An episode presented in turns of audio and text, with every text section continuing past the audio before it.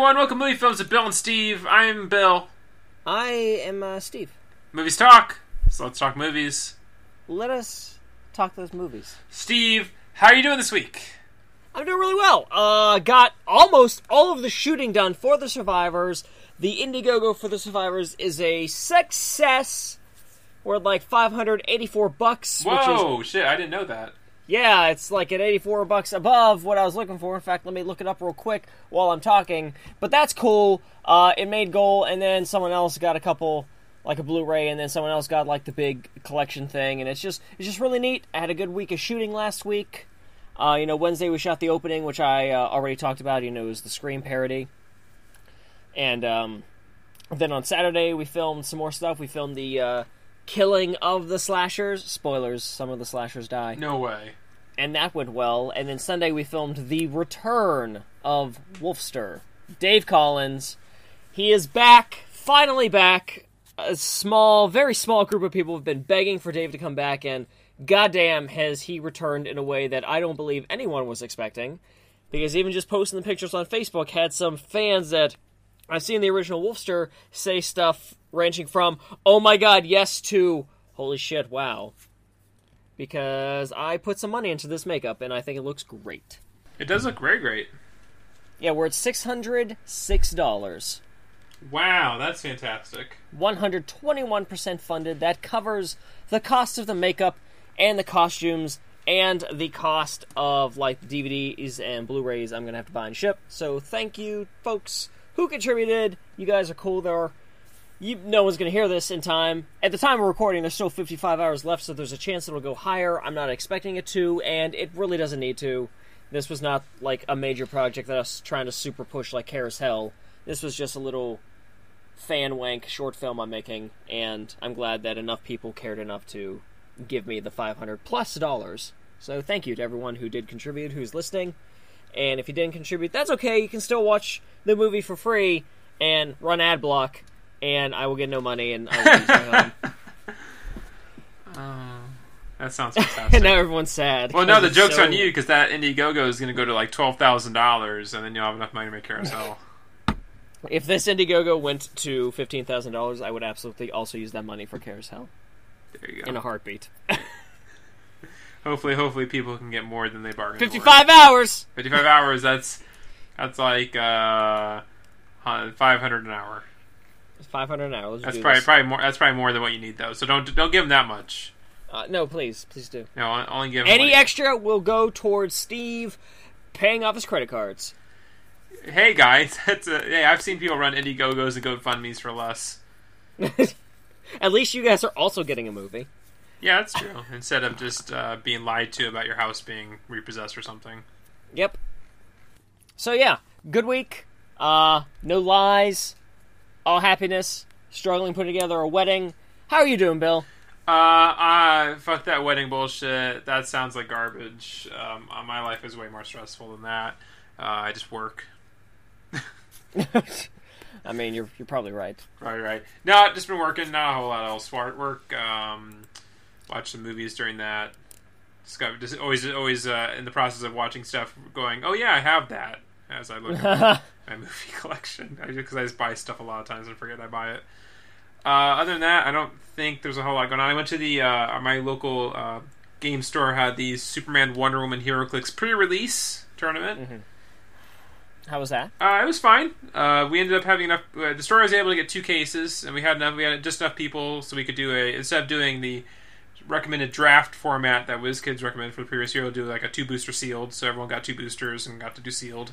I think Booster Sealed is way better than Draft. I fucking hate Draft. Um, I don't know. I see the appeal, but I don't. I hate auction draft. Yeah, that's. I, I don't know if you've ever done auction draft. I haven't, but I've heard of it. Explain to the audience. Uh, auction draft is basically uh, when you pay. Let's say you pay thirty bucks. Basically, you buy your two boosters. You put, and then everyone's boosters go into the pool. Then you get like roughly thirty dollars worth of ch- like either poker chips or one of my friends uh, who does this routinely is how. Well, I'm not gonna say what he does is bad, but like when the store does it for tournament, it annoys me. Um, you get a poke, uh, stack of poker chips, like you know, uh, white, blue, red, and denominations basically it rounds up to you know, quote unquote, thirty dollars. and basically um, someone opens the judge or whoever opens a booster pulls it out, and then you basically start bidding on first pick, and then whoever uh, wins the pick for the last pick gets to pick uh, gets first pick. No wait, never mind. I'll take that back because that that's how my friend does it. My friend's auction draft. He does his house on his own time. It's not a store. It's not like a store related thing. He just does it for fun. He'll basically buy some cases and has everyone come over chip in a bit. And for his auction draft, if you win the last figure in the pack that's pulled, you get a pick up the next booster. And sometimes he has multiple sets. Like the next one will be uh, the Nick Fury Agents of Shield and Superman Wonder Woman. But he always has like a bunch of old boosters and old gravity feeds and stuff. So if you want like a chance of getting something out of those, you can as well.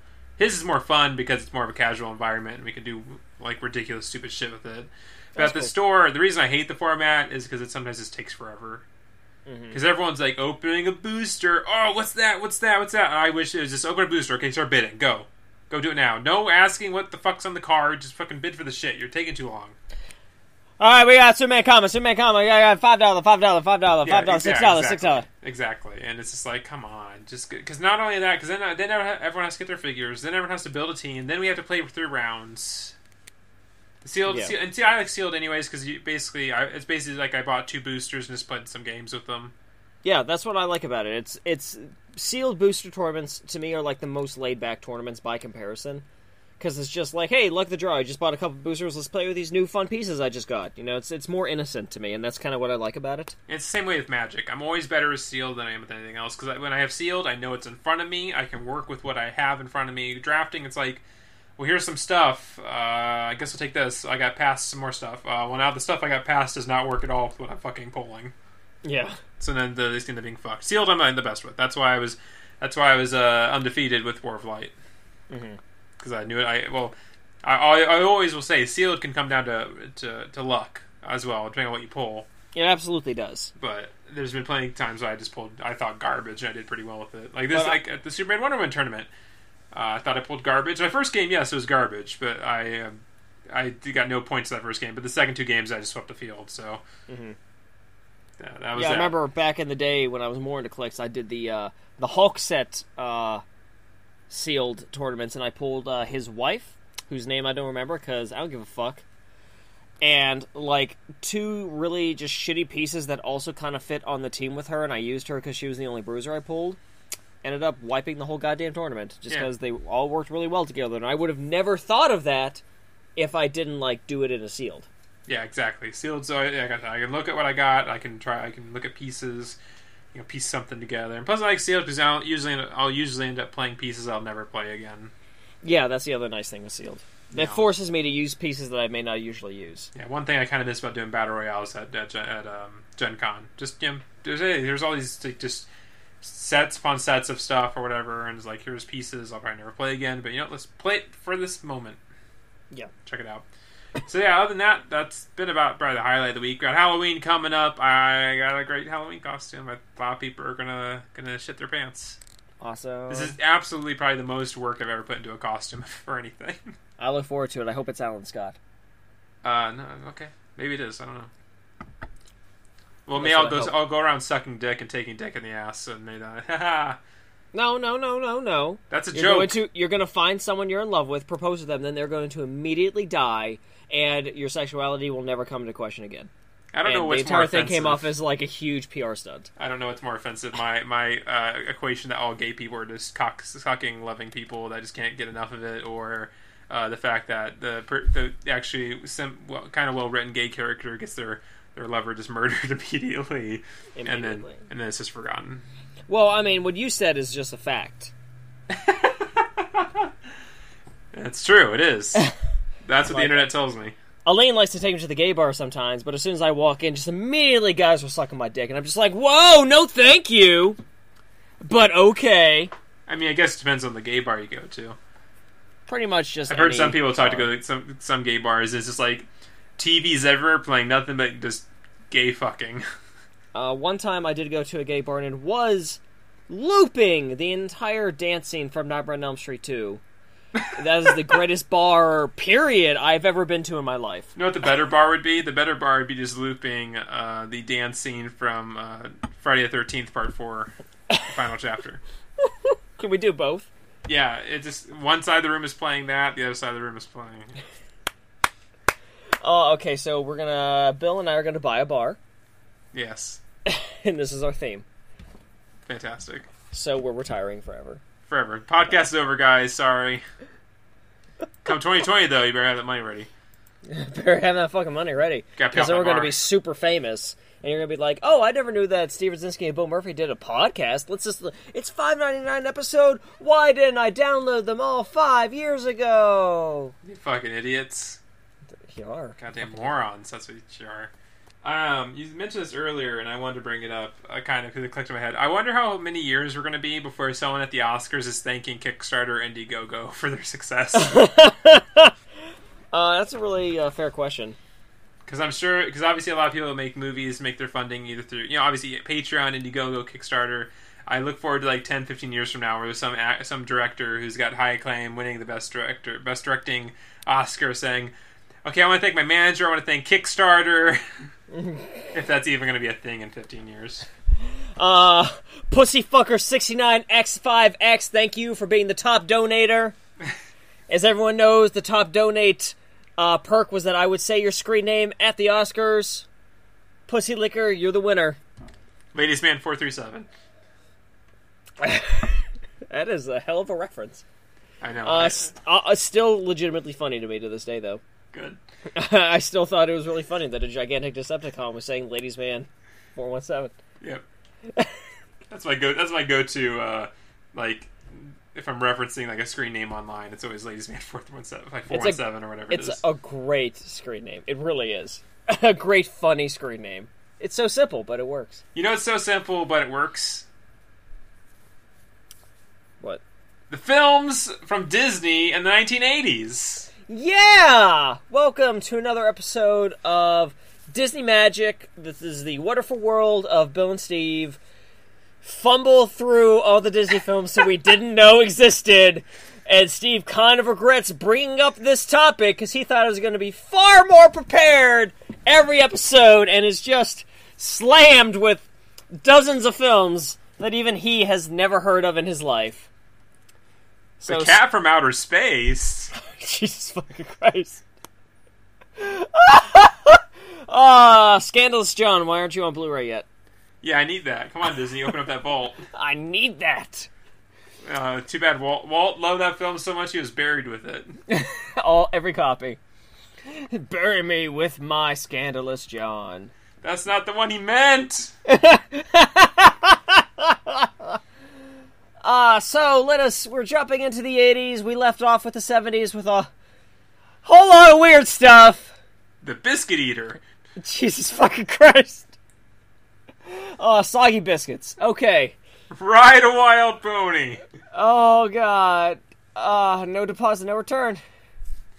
They mean Ah. come. I, I, I, I hope someday when I become a pr- pr- uh, porn producer, I'm going to have so many good titles for movies. So many good titles. Don't forget the one little Indian. Or the barefoot executive. Uh, Or the king of the grizzlies. okay, now we're just fucking re- re- retreading old ground. Steve, Steve, kick it off. 1980s. In the 80s, there must be full of movies. We must know every single one of them. Oh, I thought that until I brought up this list again, yet again, yet again. Oh God! So go ahead and just skip this episode, folks. You already clicked. You already gave us your listen. That counts. You turn back because I'm not sure about most of these. Uh, we are. We're definitely not going to talk about most of these, though. We're going to mention. We're going to do. Uh, excuse me. Similar to what we did for the '70s. You know, if it's a live action film, unless it's a really important one, we're just going to kind of mention the title and move on. We're gonna do like title and tagline. Is that fair, Bill? That's fair because these taglines are always terrible. Always terrible. Okay, so I got my list up. Bill, are you ready? I got my list up here, baby. Woo! Woo! All right. So as we remember, the last film of the 1970s was The Black Hole, a very weird, terrible, yet kind of interesting live-action film that you should ever watch because it's not good. Yeah. Uh, so we jump into the 80s. February 8th, they took the month of January off, so maybe Disney's finally slowing down and not releasing more than one movie in a fucking week. February 8th, we got Midnight Madness. You got the you got the tagline for me? the most fun you'll ever have in the dark. God damn it, more fucking porn.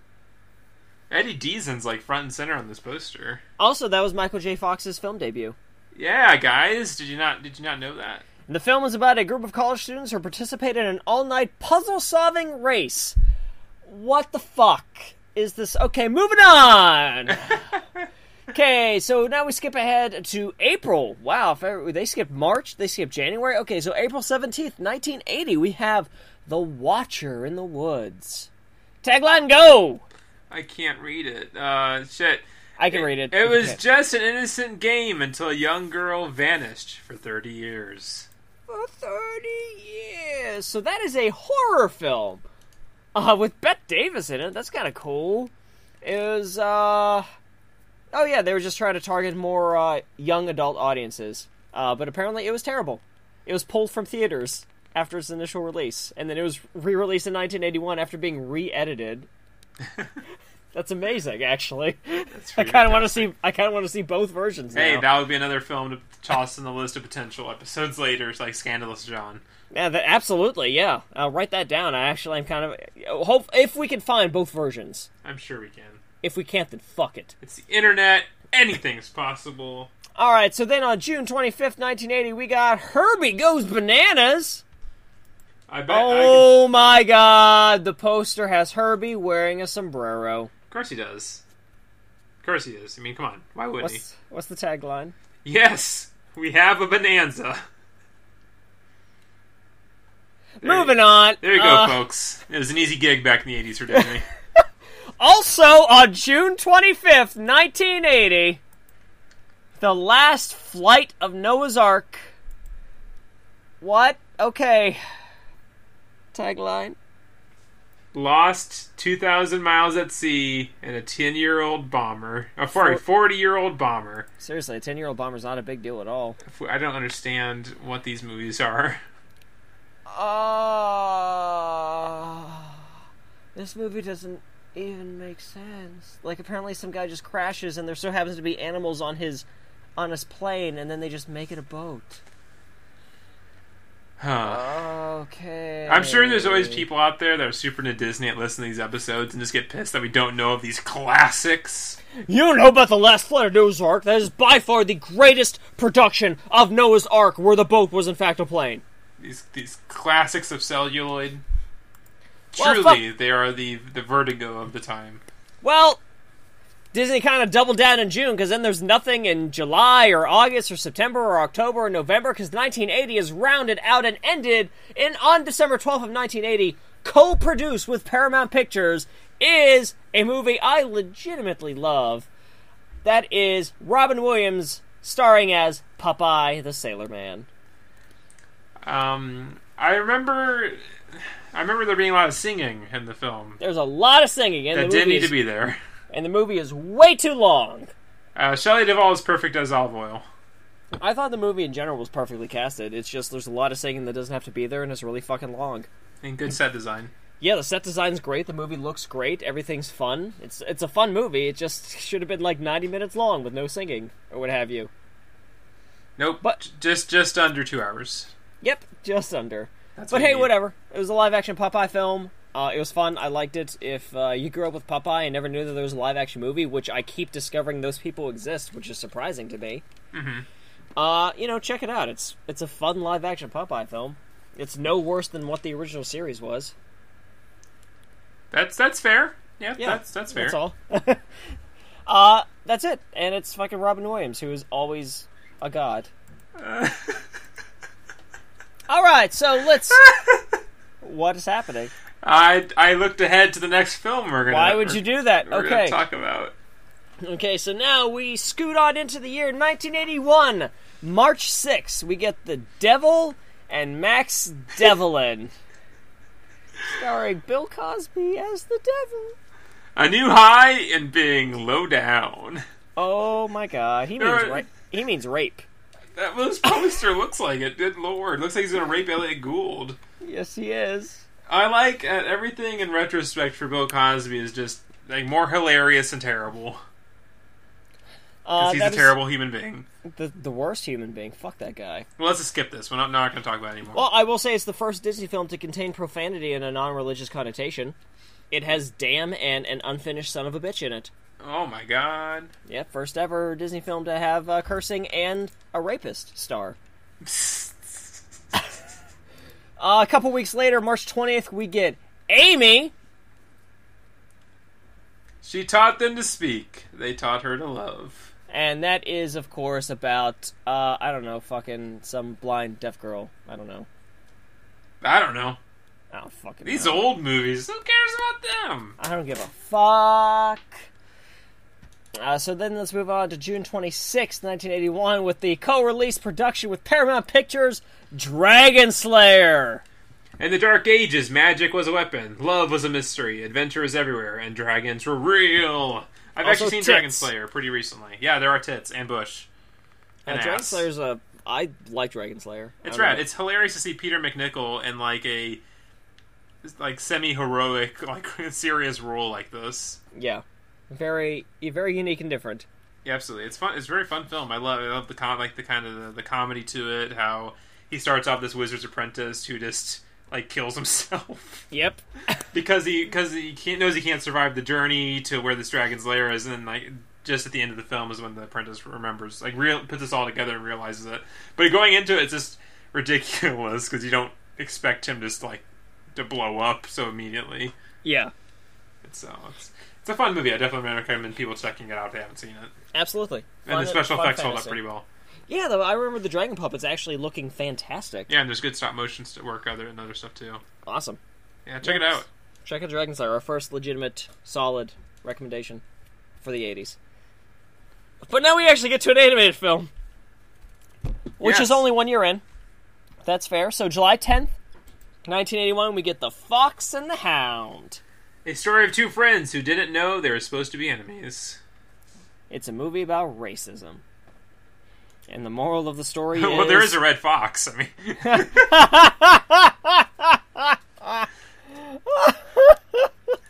So I appreciate that uh, Wikipedia calls Fox and the Hound a buddy drama film, which is technically correct, but not how I immediately think of the movie. Like it's a fucking another Lethal Weapon movie or something. yeah, no shit. So yeah, what do you think about Fox and the Hound, Bill? Uh, it's never been one of my favorites, so I don't I- have necessarily a lot to say about it. I really don't think it's. I've never met anyone who said this was their favorite. I've never met anyone that said that they really loved this movie. This, I don't want to say it's a forgotten Disney film because everyone knows what the Fox and the Hound is, but it never really comes up. You know what I mean? No, totally, absolutely. Uh, like everyone, everyone knows the fucking Basset Hound and the Fox, and they're adorable. And you know, a lot of people know that scene. They remember when they were young kids and what have you, or the fox being abandoned, which is one of the most sad, horrible things I've ever seen in my life. but aside from that, I don't remember shit about the movie. I just remember that like it seems like the moral of the story is when you're different, you actually can't be friends. Ain't that the truth? Seriously, like. I don't know. It just doesn't seem like a really great film when I try to think about it.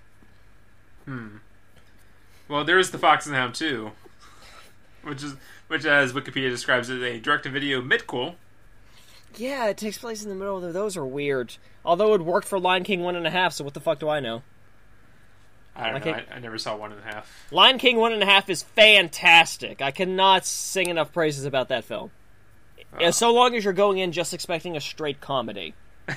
if you're expecting like a half comedy, half like really substantial film, then you're going to be disappointed. But if you're just like, hey, I kind of want just a fun comedy that doesn't matter, it's fantastic.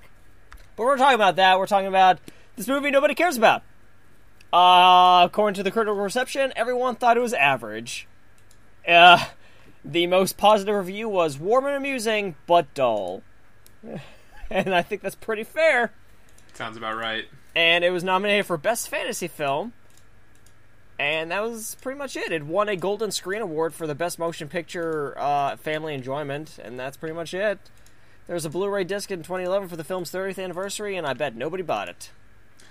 Maybe who knows? There Maybe it sold super good. Now it's in the back in the vault, baby. Now it's a fifty dollars, sixty dollar movie.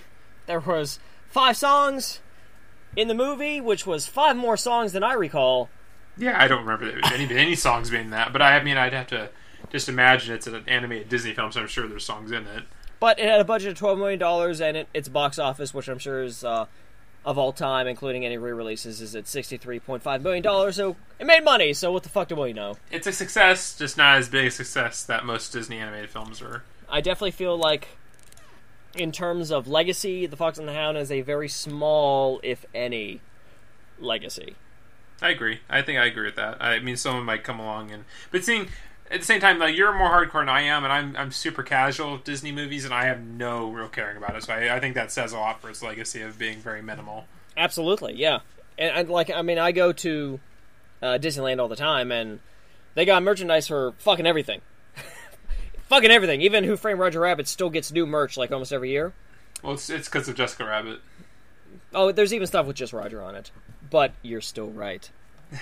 um, but I think I've only seen something of the Fox and the Hound themselves maybe a handful of times in all of the years that I've been a Disney fan. Sounds about right. So yeah, sorry, Fox and the Hound. They can't all be winners, Disney. They had to put you down. Oh, Oh, oh, oh, Dice Man. Dice Man cometh. All right, so let's move uh, ahead one month to August seventh, nineteen eighty-one, for Condor Man. Oh my God, this poster. I don't think it's as cool as I think it's going to be. An action adventure romantic comedy spy story. That's just a description of the fucking genre. That's not a tagline. Wow, you're really upset. That's horrible. I'm sorry, Bill. I've come to have a certain expectation of these Disney film taglines, Yeah, and they've be all awful. been awful, also amazing, and that's just lazy. they've been good bad now instead of just bad. So fuck that movie. Although that poster, Jesus fucking Christ. All right, so uh, that was it for uh, 1981. Uh, you had five movies. So let's go to 1982. February 5th, we have Night Crossing. I don't even. The East German border, 836 miles of barbed wire walls, automated machine guns, armed cars, and deadly landmines. On September 15th, 1979, two families tried to cross it. Night Crossing, a true story. Rated PG. Rated PG. Everything's fine. Uh, it's about uh, you know families that try to escape from East Germany to West Germany in a hot air balloon. Uh, Seems, seems interesting, I guess. Stars John Hurt. I might check it out. Oh, John Hurt's in it. Yeah, I'll check it out. Uh, I bet it has a uh, happy ending. Uh, probably doesn't. It In the poster, does. they're hot air balloons on fire, so I'm assuming at the end of the film they just crash and die. That's how hot air balloons work, Bill. Oh, there, there's just like a, like a fucking inferno blowing out the side of it. Yes, they're just engulfed in flames. Okay, I mean, I may maybe I guess uh, around the world in 80 days was a bit off, Well, I mean that's a movie. That's not real. But this poster is totally legit, dog. Totally legit. All right, so uh, Might that's as well Night have the fucking bat plane on the moon in the background. Yeah. well, Batman helps them. That's why there's a happy ending. Oh, now we can move on to the film we can definitely talk a lot about. July 9th, 1982 brought us a really fucking pushing the envelope original unique film. A fantastic bomb of a movie. It really was. But I love it. Tron. Tron. What, what, what can you say about Tron besides a world inside the computer where man has never been, never before now? Before now. So yeah, let's talk about Tron because this is a film I've we have definitely both seen. Oh, absolutely. Uh, Tron is a you know it's a science fiction film. It stars um fucking I Jeff just Bridges. thank you. I'm a Bruce fucking Boxleitner, Bruce Boxleitner. David who- Warner, Cindy Morgan, Barnard Hughes. I mean, between those folks alone, I love the cast of this movie. Um, this movie tried to push a lot of envelopes. There's a lot of amazing effects that were all hand drawn. Uh, Yeah. A lot of great style, a lot of great visuals. Uh, Great rotoscoping. Obviously, of the effects. There was a very itty itty bit of CG in this film, but most of it, but people might think it. Some stuff that is CG is actually just rotoscoping, Yep. And very good rotoscoping. And even then, the the effects work on to making everyone have that blue glow to them is very impressive and how they did that. Super impressive. Just like, by painting shit. painting the cells. Just painting them cell by fucking cell. Yeah, uh, Tommy Tallarico, famed uh, video game reviewer and uh, composer, has mountains of cells from that movie. Oh, just framed around his house. Mega jealous then, Jesus Christ. Oh, yeah. Oh god. Uh, so yeah, let's talk about uh, Tron a bit. How how do you feel about the film? I love the film. I think it's fun. I, I think that it has uh, it certainly has a 1982 pacing to it. Yeah, it's a very very slow film. It moves a little slow. Even then, like I can't ever say like 1982 pacing because there's plenty of films before 1982 and in that in, around 1982 that are not that pace that slowly. But that's like the best way I can describe it, like an older pacing. Yeah. where it kind of goes a little bit too slow sometimes. But I, I, I do enjoy the film quite a bit. Obviously, Jeff Bridges is always fantastic, especially when he's like younger Jeff Bridges playing just such a cocky, arrogant character. This is one of my favorite Jeff Bridges roles. Yeah, it's a great one, and I, I love David Warner a lot. And Oh I love, yeah. I love when he gets to play a. I mean, most of the time he does play a villain, but it, just his role in the film is fantastic. Yes. Because he gets to play two villains. yeah, he does for sure. Two And then, um, swarmy villains. What more can you really say about Bruce Boxleitner as Tron? He's so fucking good as Tron. Yeah. So good. So I mean, I, I don't know where else I could really say uh, about. I mean, I don't know how in depth I want to get, but I, I just really enjoyed the film. It's fun. Uh, I generally agree. Uh, I uh, the thing that I do dislike about the film the most is the pacing. It's very slow. The plot is not fantastic. It's it's fine, uh, but it's not. It's nothing special to me. It's actually a pretty straightforward sort of plot where you know this is the bad guy, this is the good guys, this is what we have to do, and there's nothing wrong with that. Um, but it's it's weird because I always feel like, and we'll get to Tron Legacy obviously in the future. But when Tron Legacy came out, a lot of people were saying like, "Oh, well, I mean, if you like Tron, you'll like Tron Legacy, but it's just meant for people that like the first Tron. You know, it's not good on its own." And I like strongly disagree because I'm not a huge fan of Tron One, but Tron Legacy is in my top ten films of all time. I think Tron Legacy's better if you like Tron. I do think that. I think if you, especially if you watch Tron, then watch Tron Legacy, I think it's uh, much more enjoyable. I, I would say it, it could be more enjoyable, but it just people just made it seem like Tron Legacy is only good if you're a big fan of the first movie, and that's what I disagree with Well, because I, I think, think- I Tron think- Legacy is better. I don't think that that sentiment is wrong per se because I think, especially now, years later, I think people that like Tron Legacy are still people who like the franchise in general. I don't think that film has a lot of people who super went into Tron Legacy, love Tron Legacy, but still don't like Tron. I think it, I think it's still I think it has become something I'm that's definitely very I'm definitely a rare breed for sure. yeah. I think I think it's something that now it's it's basically if you're a fan of the fan of the franchise, you like Tron Legacy. I don't.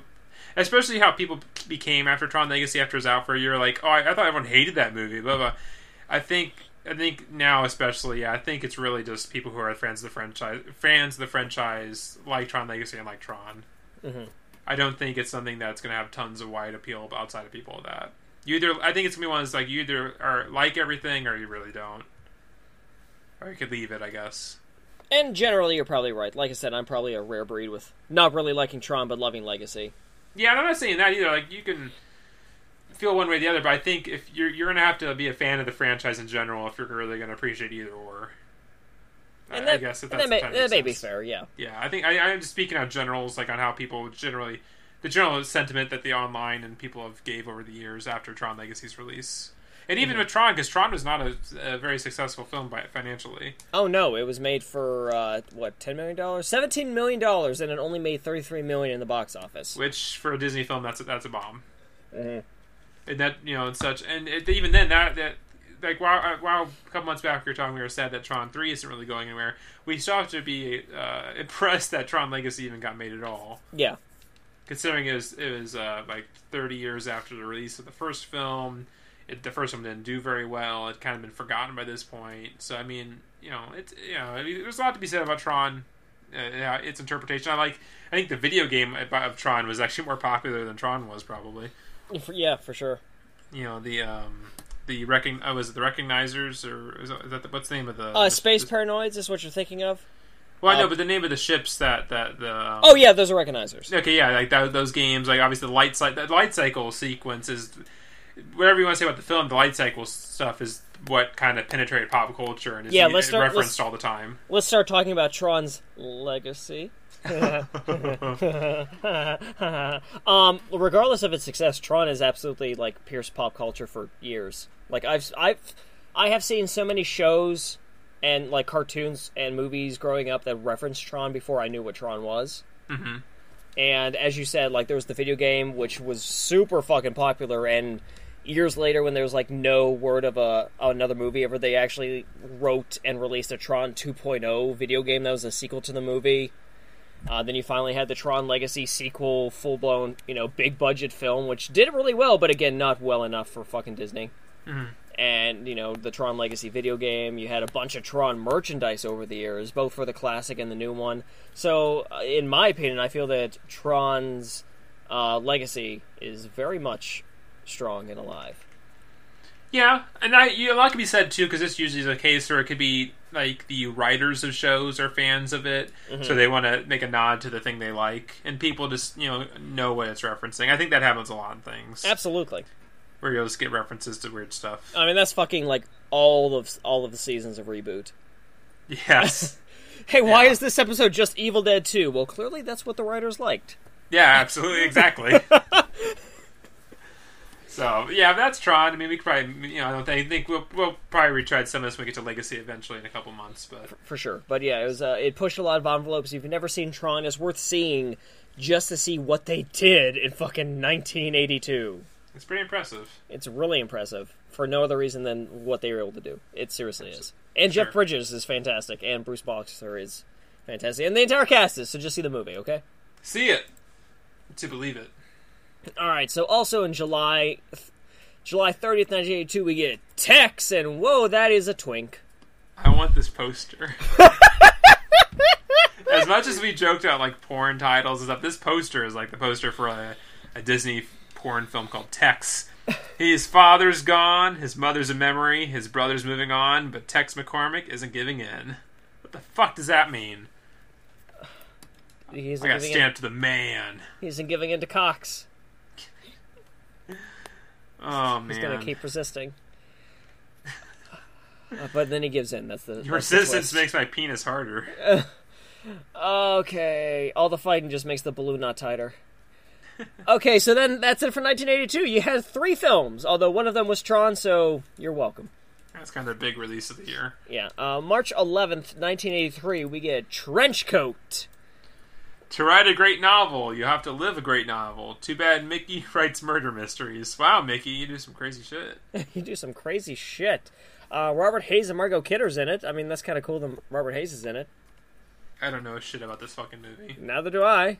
Uh, whatever. I like Robert Yeah. Hays, and I'm just sad that he's not in more movies. But at least he was in that. Yeah. there you- yeah, All right, so April 29th, 1983. Something wicked this way comes. Now this is a film I've seen bits of before, and I've been wanting to rewatch it because I remember it being really good. Yeah, I agree. I've never seen the whole film. Uh, so, uh, what would you give a man who could make your deepest dream come true? I don't know, like five bucks. A couple handy behind the behind the convenience store. Oh, uh, yeah, if he can make all my dreams come true, I will suck his dick. There's no question. I, I've done less to be in a movie. Yeah, I've heard. I don't know. I don't know. Uh, by it, this one was a real bomb, but Yeah, real bomb. Budget nineteen million dollar budget only made eight point four million. Woo! Tron, me- mega success. But but from the the poster and things I've heard about it over the years, what I remember like seeing bits and pieces of it over the years, it feels like something I should definitely give a check out. Yeah, I've seen bits and pieces, and it seems like a pretty dark film. Yeah, And, and uh, according to Deadline, Disney's kind of thinking about doing a remake of the film. Yeah, I've heard that. Heard that for a while. But you know, that's that's all I've heard about it. You know, like there's been nothing else. Sure, well, I'm gonna have to check out sometime. So if you've seen something wicked with this way comes, shoot us an email. Let us know. Yeah, give us a thumbs up, thumbs down. Give us some popcorn shakes. What do you got? Give us the lights, camera, Jackson uh, uh, film report card. Okay, so October 7th, 1983, we get Never Cry Wolf. Oh god, that poster's so small. Yeah, I'm not reading this one. They thought he couldn't do the job. That's why they chose him.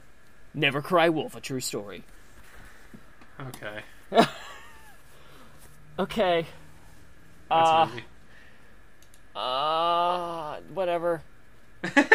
It's about a guy sent to watch caribou uh, because no one has ever seen a wolf car- kill a caribou or something. That's a weird story. Okay, so then in 1984, you get nothing!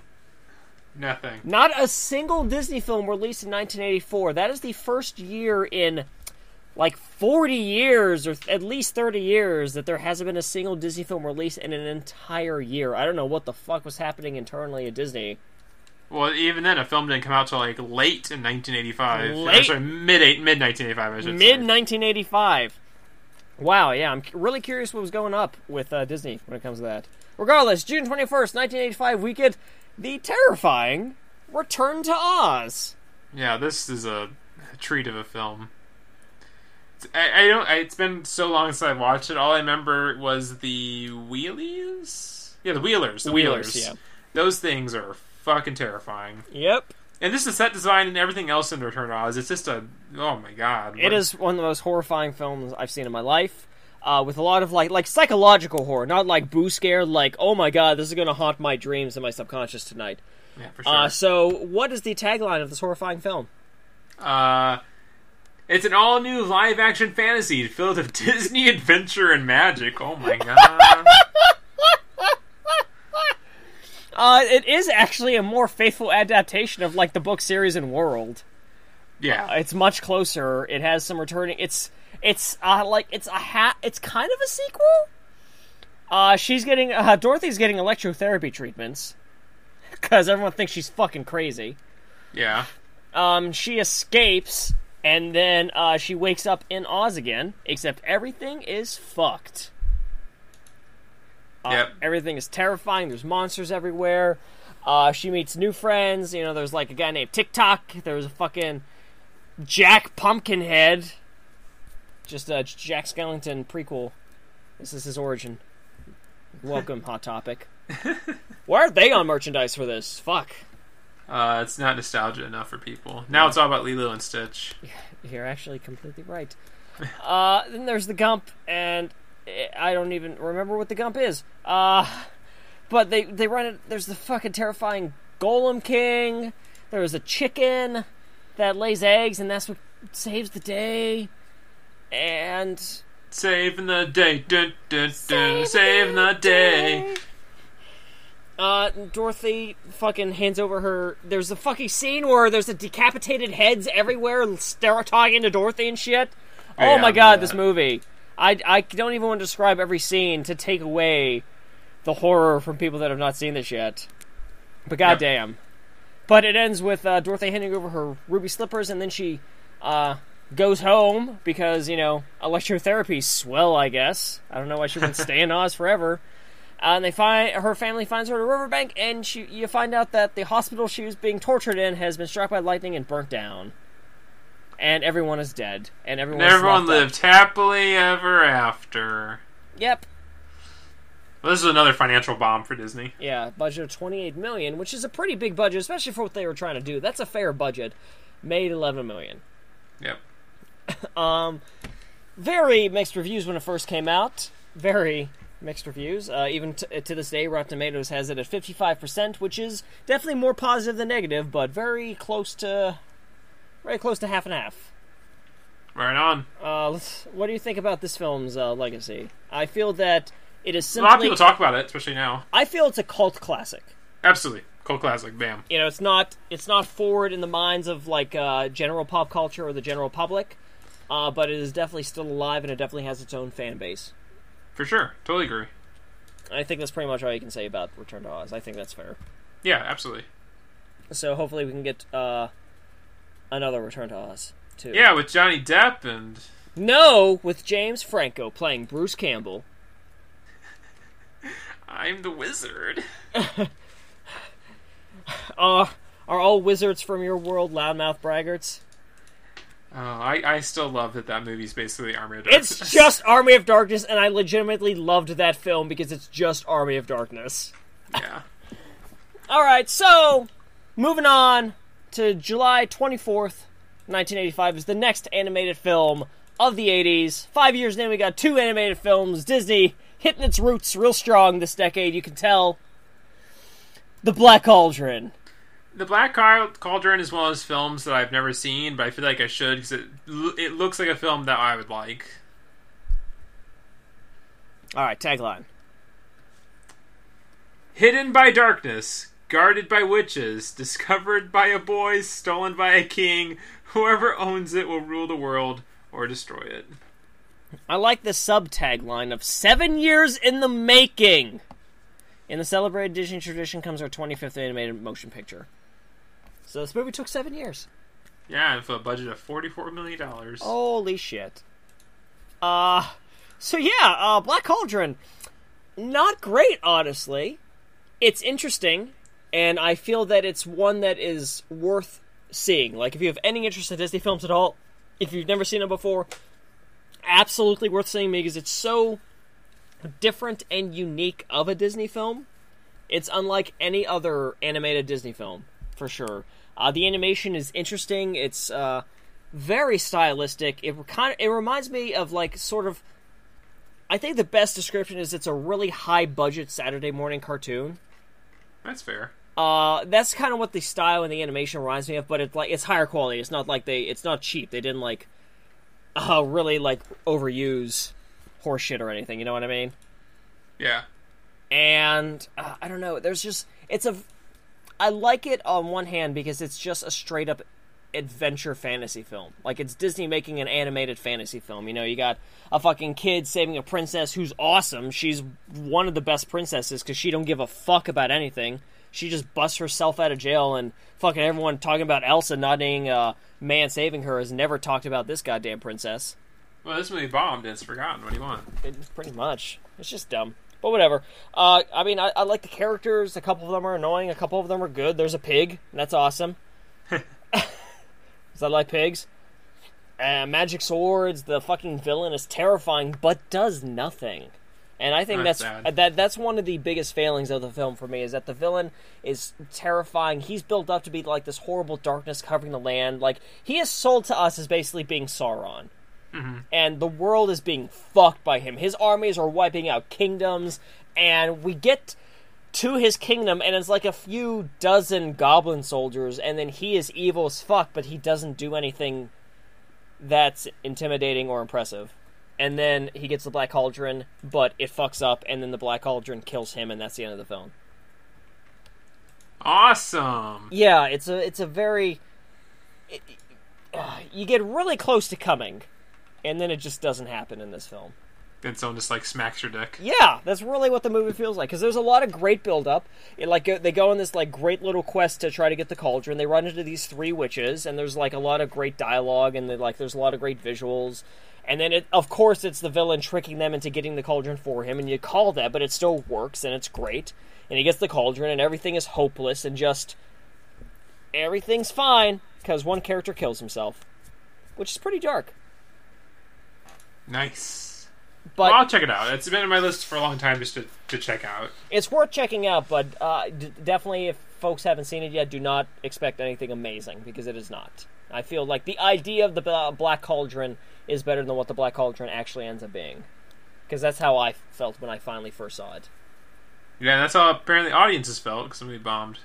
Yeah, Didn't even make back half its budget. didn't even make back half its budget, and you know what? I kind of understand why. I Yeah. really, honestly do. Awesome. Uh, so, uh, in terms of legacy, I mean, I kind of want to say cult classic, but even then, I think this gets talked about even less than Return to Oz. Probably. like uh, I like visually I I mean I know like the concept of the Black Cauldron gets mentioned. I know I've probably seen the villain visually in like fan art and stuff like that, but in general, I don't think I don't think this movie had a whole lot of lastability. I agree. It was unfortunately just a a movie that did not deliver on what people probably thought it was going to be, and it did not do well in theaters for a reason, and no one ever ended up caring because the quality just simply wasn't there to begin with. Mhm. It wasn't like an overlooked gem. It just wasn't that great to period. Yeah. Right. I think I think that's very succinct. Uh, oh, the Horned King was apparently in the Cinderella Castle Mystery Tour in Tokyo Disney from 1986 to 2006. I see so many like obscure things that come out of Tokyo Disney. That's I think that's fantastic. Like apparently Bernard, there's a Bernard and uh, Miss Bianca, like dr- people like costume characters that walk around in Tokyo Disney. yeah, yeah. Apparently, yeah. Uh, even like some costume characters from the Black Cauldron have sparingly appeared in the Disney theme parks. Apparently, I've never seen it, but I believe it. That's funny. So yeah, uh, Black Cauldron, whatever. Moving on to the clearly the golden age of Disney films. The Journey of Natty Gann. Oh my goodness. Uh, that was September 27th, 1985. Give me this. Give me this. Her name is Natty Gann. 2,000 miles of danger separate her from her father. Only. Uh, this is so tiny. Only love, hope, and courage can help her find him. And also, apparently, that big ass dog. That dog's gonna eat her face. Shit. We're all diamond dogs. Oh, damn it. John Cusack's in this, apparently. Awesome. Let's watch it right now. Okay, let's uh, cue it up. Uh, so yeah, that's a movie. Uh, One Magic Christmas. Okay, I'm interested. So November 22nd, 1985 gets us One Magic Christmas. What's the tagline of this? There's no, uh, coming this holiday season. That is the tagline. Okay. That's a good fucking tagline. Okay, whatever. Okay, moving on. So now we get into 1986. Again, mid 1986. Disney is slowing down a bit with their releases, which is probably for the better. Although there's less Scandalous John. Where's Scandalous John 2? yeah, where's that at? All right, so but we get to J- July second, nineteen eighty six, with uh, the Great Mouse Detective.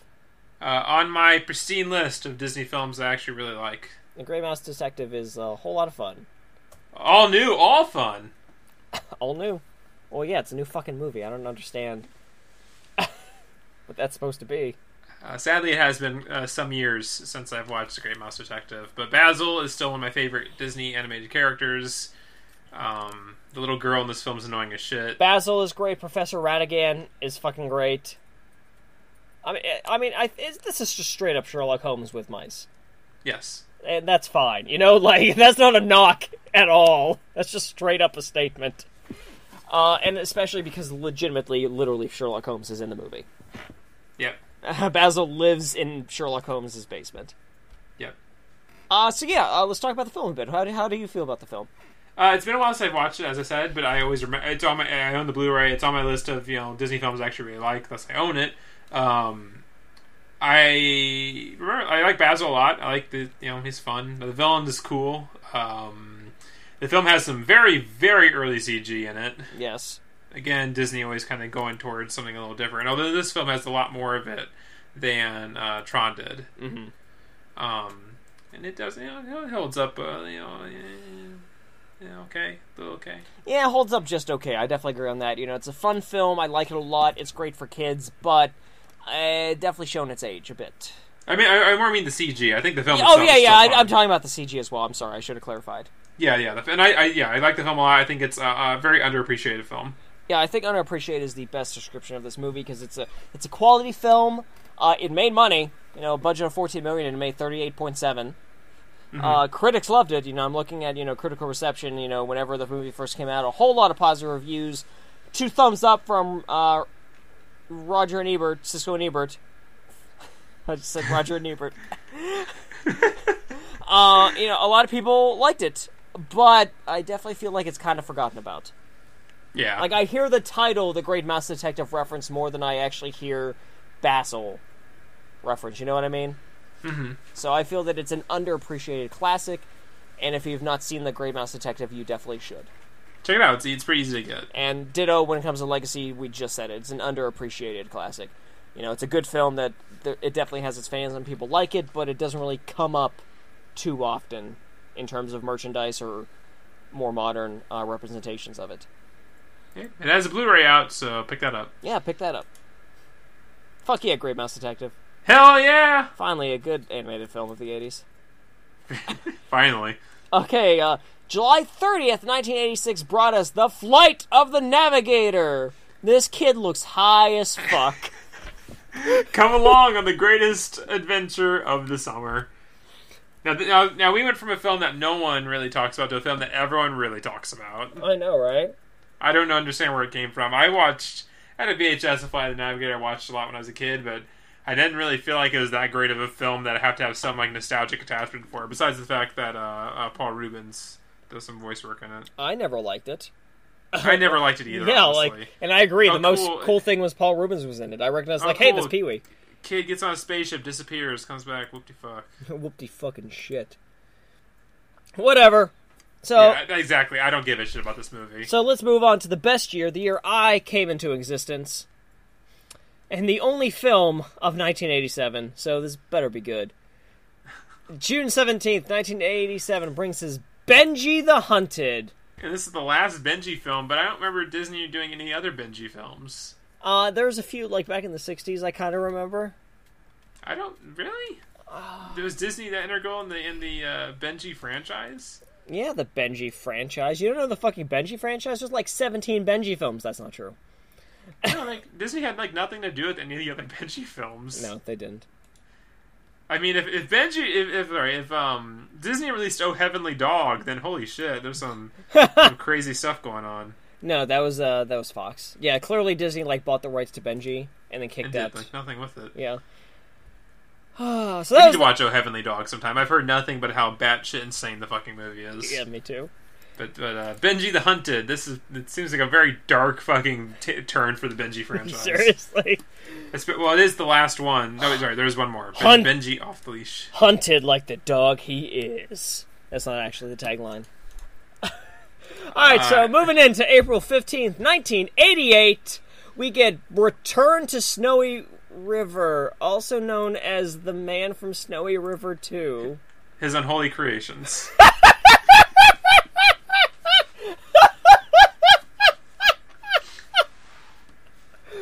Also known in, un- in the United Kingdom as The Untamed.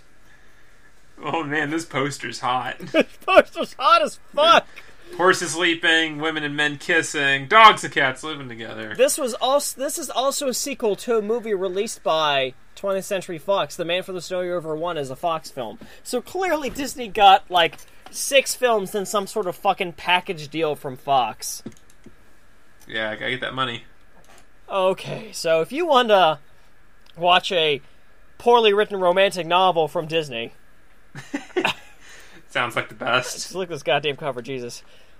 Oh god. Okay, so let's try to finish 1988 with something that's not dog shit. Let's talk about November 18th's release, Oliver and Company. It just produces dog shit. Get it? Get it? Oh. Dogs. Dogs and cats. Living together. Um, I have nothing really to say about, about Oliver and Company. I'll say it right now. you don't like the film? I think I've seen it once. I have no like no real memory of Oliver and Company. I feel like I remember more. I think I always mix up Oliver and Company with like Aristocats. I think that's fair. A lot of people definitely do that. a lot of people do that. Uh, I will say that I like Oliver and Company. I think it's a fun film. Um, I will agree that a lot of the film is certainly forgettable, but the opening of the film is legitimately one of my favorite Disney film openings of all time. It's just a fucking fun, top notch, high energy song about New York City, sung by goddamn Billy Joel as a cool ass dog that steals meat. And, and it has a kitten in it. he's stealing that meat. Steal that meat, you dirty fucking dog. uh, so yeah, Awesome. I don't know. I think it's a it's a really fun film. It's got actually a f- really interesting uh, uh, cast. Uh, Joey Lawrence is Oliver. Fucking Cheech Marin is uh, Chihuahua, of course. Uh, Dom DeLuise is in it. Uh, and he, I like his character because he's just this kind of little like petty thief that steals money in order to feed himself and his dogs. And he's just a good human being, and I like that. A Uh, good dog. Bette Midler's fucking in it as Georgette, and her song is fantastic. Also, a great song in the film. Uh, Frank Welker is uh, Old Louis, and you can never go wrong if Frank Welker is in a movie. Nope. Sure can't. Uh, I will say that it's, as you said, a lot of people confuse Oliver and Company with Aristocats. I know it's still silly because I know they're nothing alike. But At all, brain- but you're totally right. I, I run into that a lot with people. yeah, and my brain is just half pops. You just there. you combine them because they're both fucking. You know, the star of this movie is a cat. yeah, they're both kind of musicals involving animals. Yep. Although one film is more like anthropomorphic.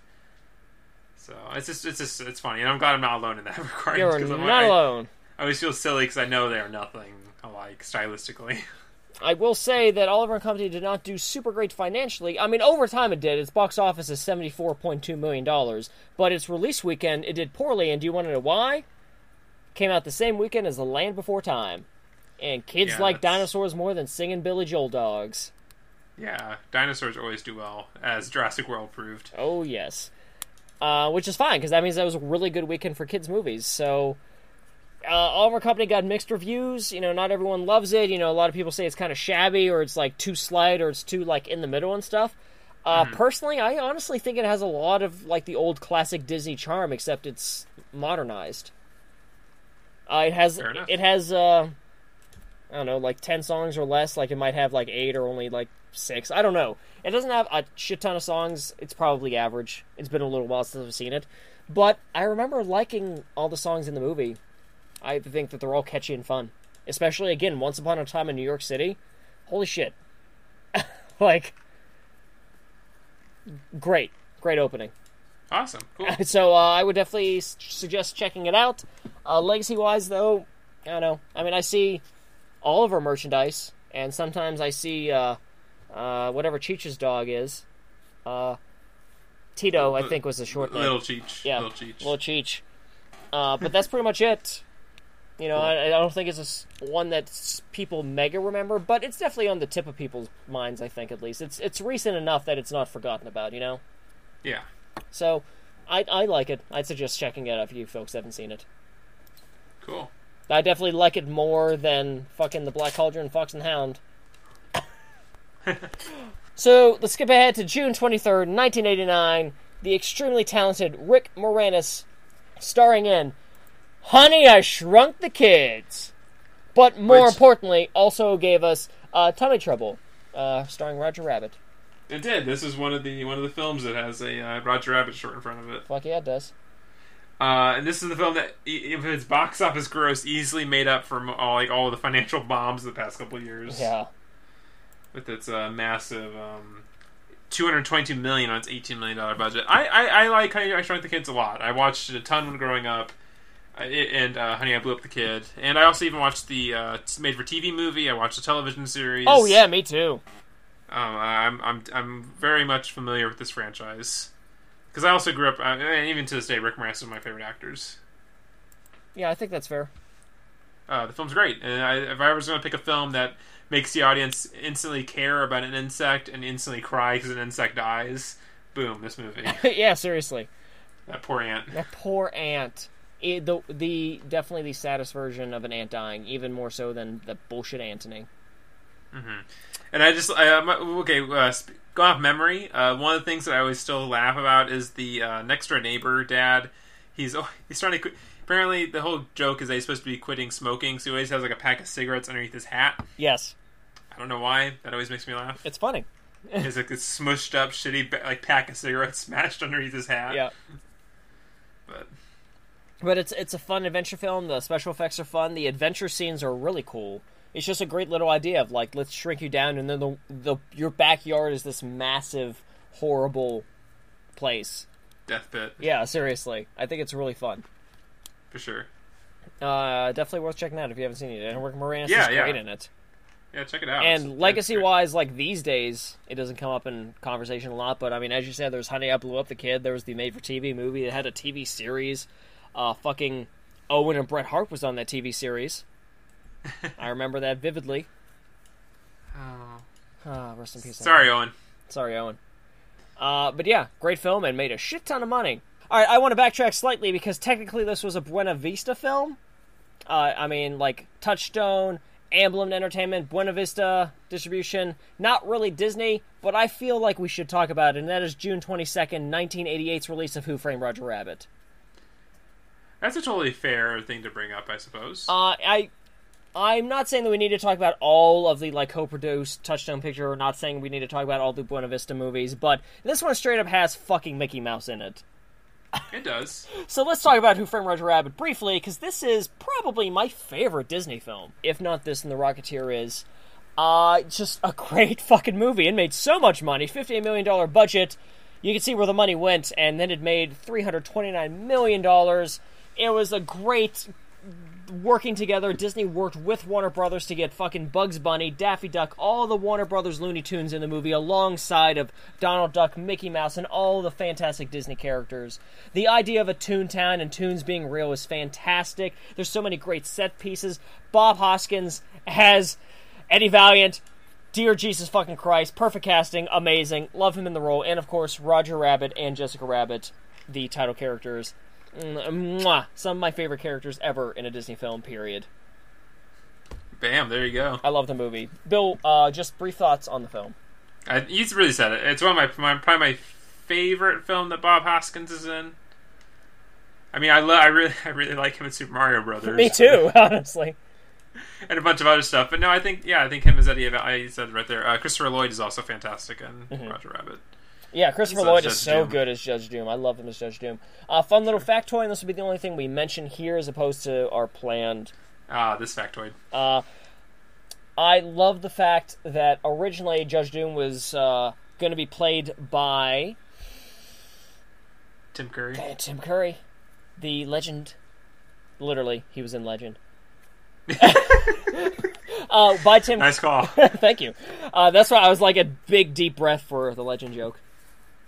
Stepped on it, asshole. You're welcome. I didn't. I didn't. Uh, when you do those breathes, it doesn't know if you don't. I don't know Uh, if you no, don't you're- remember the name of the actor. That's fair. I appreciate you having my back. Um, but no, that was just. But he was originally going to be Judge Doom, and he was cut out of the role because he was too terrifying. And and Christopher Lloyd was terrifying. So if Christopher Lloyd's terrifying was okay, I don't even want to imagine what Tim Curry's was. You know? God, I wish they had footage of like screen tests and stuff. Me too. Just, just, just so you could see what that was. And so, uh, legacy wise, a fucking Who Framed Roger Rabbit still has a bunch of fans, and as I said earlier, huge. It's still a huge film. still has merchandise to this day. Uh, was considered one of the best films of 1988 period by all critics, and yeah, great fucking great fucking movie. But we'll For save more details for later. I just needed to mention it because I just realized that we skipped it when I saw that we were in 1989. For sure, fantastic. So let's fast forward back to August 18th, 1989, with Cheetah. cool. That is just a fucking picture of people hanging out with a cat. Okay. yeah, the proportions on whoever painted this kind of fucked up. Okay, give us the tagline. Uh, in the great tradition of Disney's adventure classics comes an all-new family adventure. They just Cheetah. had to venture in it twice. So is Cheetah Girls like a sequel to Cheetah? I hope so. Everyone in this poster looks like they're like from a Mike Judge cartoon. They really do. yep. Yep. That that cat just ain't right. Okay. Uh, Whoa! I zoomed in on the cat's face as soon as you made that sound. so I just saw the cat making that sound. Uh, that movie has you. the phrase Hakuna Matata in it. of course, yeah. Disney ripping off, cannibalizing their own shit. But let's finish out the 80s with what many consider to be the return like of Disney's kind of golden age of Disney like getting back into like really high fucking quality It's animated films. Absolutely, the beginning of the Disney Renaissance. Absolutely. So, November 17th, 1989, the release of The Little Mermaid. Somewhere under the sea and beyond your imagination is an adventure and fantasy. What a great poster that fucking is. That's a good poster. I think it, the tagline ruins it I agree.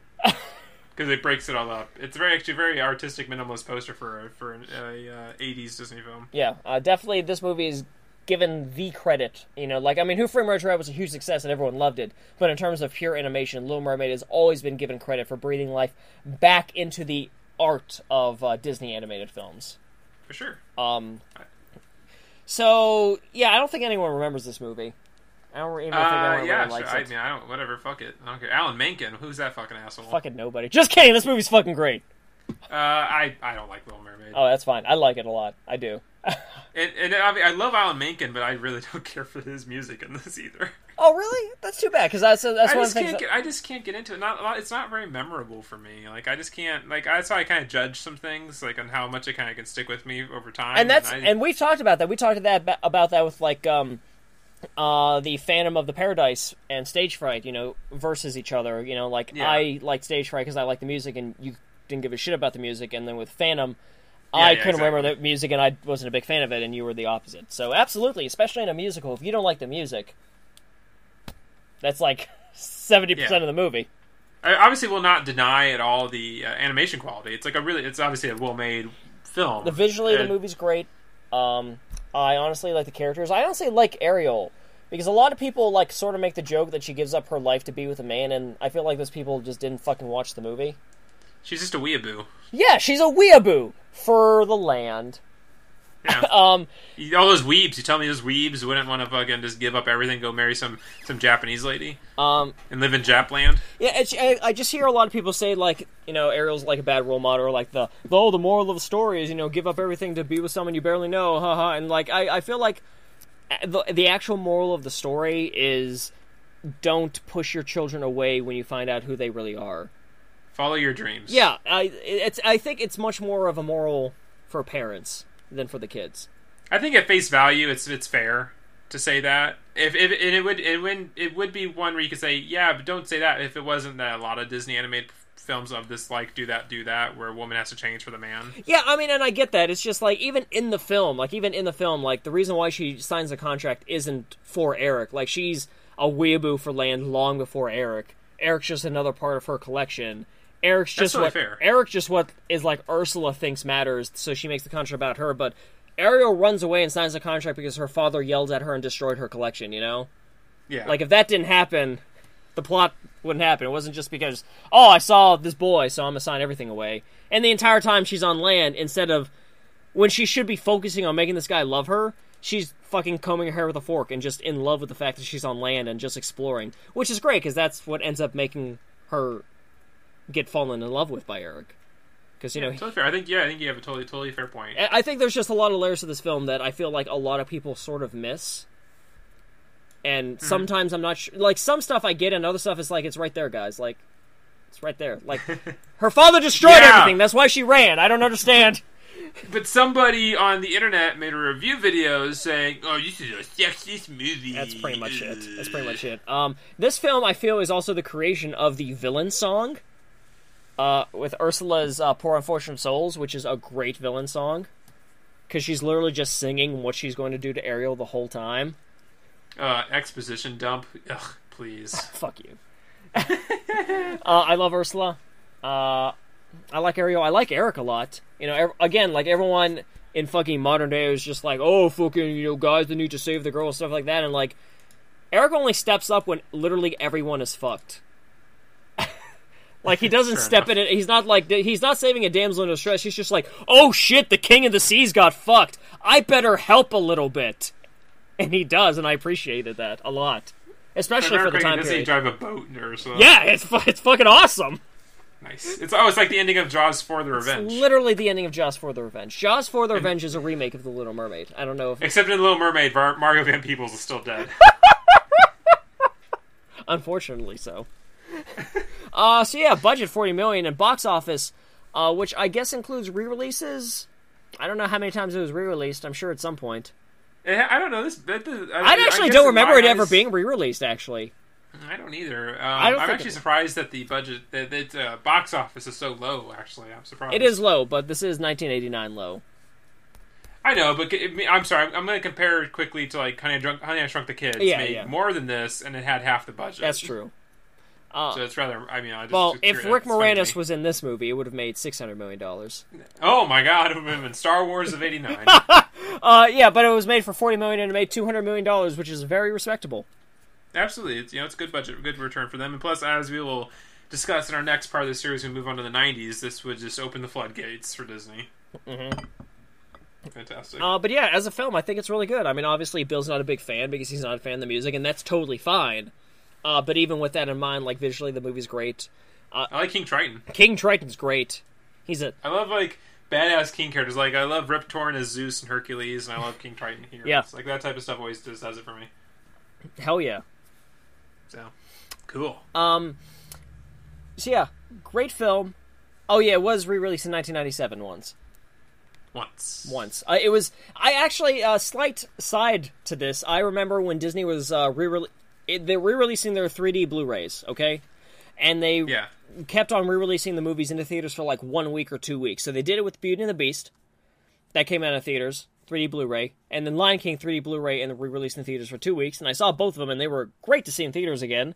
And they kept announcing Little Mermaid, and they had trailers for the Little Mermaid, and then they just never fucking released it. I think they released it on Blu-ray. No, they did the Blu-ray. I mean, they didn't do the theatrical. oh, they didn't do the theatrical. yeah, and they had release. full trailers in theaters for like months, and they just didn't fucking do it. With no, there was like never a press release. There was never like, oh hey, you know, we looked at it and we just felt like the numbers of the Lion King and Beauty and the Beast weren't enough to justify this, so we aren't doing the Little Mermaid. It was just it, they ignored Well, they it. were, uh, and, speak, similarly, they were pretty adamant about doing the 3D Star Wars re-releases, but then Phantom Menace did so poorly that they just kind of went, "No, we're not, we're not going to do that." Yeah. Well, unfortunately, they also started with the Phantom Menace, and although I don't think that's the worst prequel film, uh, they probably should have started with A New Hope or something. in the public's eye, it is the worst one. It really is, and it's it's a little unfair, a little. Well, I mean, that, it was the one that like was the first one to come out Yep. and really shatter everybody. Absolutely agreed. So, Uh, so yeah, nominated for a bunch of awards. Everyone, you know, a lot of good reviews, a lot of critical reception. Legacy wise, super strong. You know, sure. uh, Ariel is still one of the top official like mermaid. Uh, yeah, mermaids. Fuck you. Uh, Di- Disney Disney princesses of the like official Disney princesses because there's been like dozens, but there's only like seven that are that Nick Fury walked up to an address and said, "I want to talk to you about the Princess Initiative." uh, I want to make that movie now. uh, and she's on that. Uh, Awesome. And yeah, merchandise still to this day. Every year there's new Little Mermaid merchandise. Every fucking year.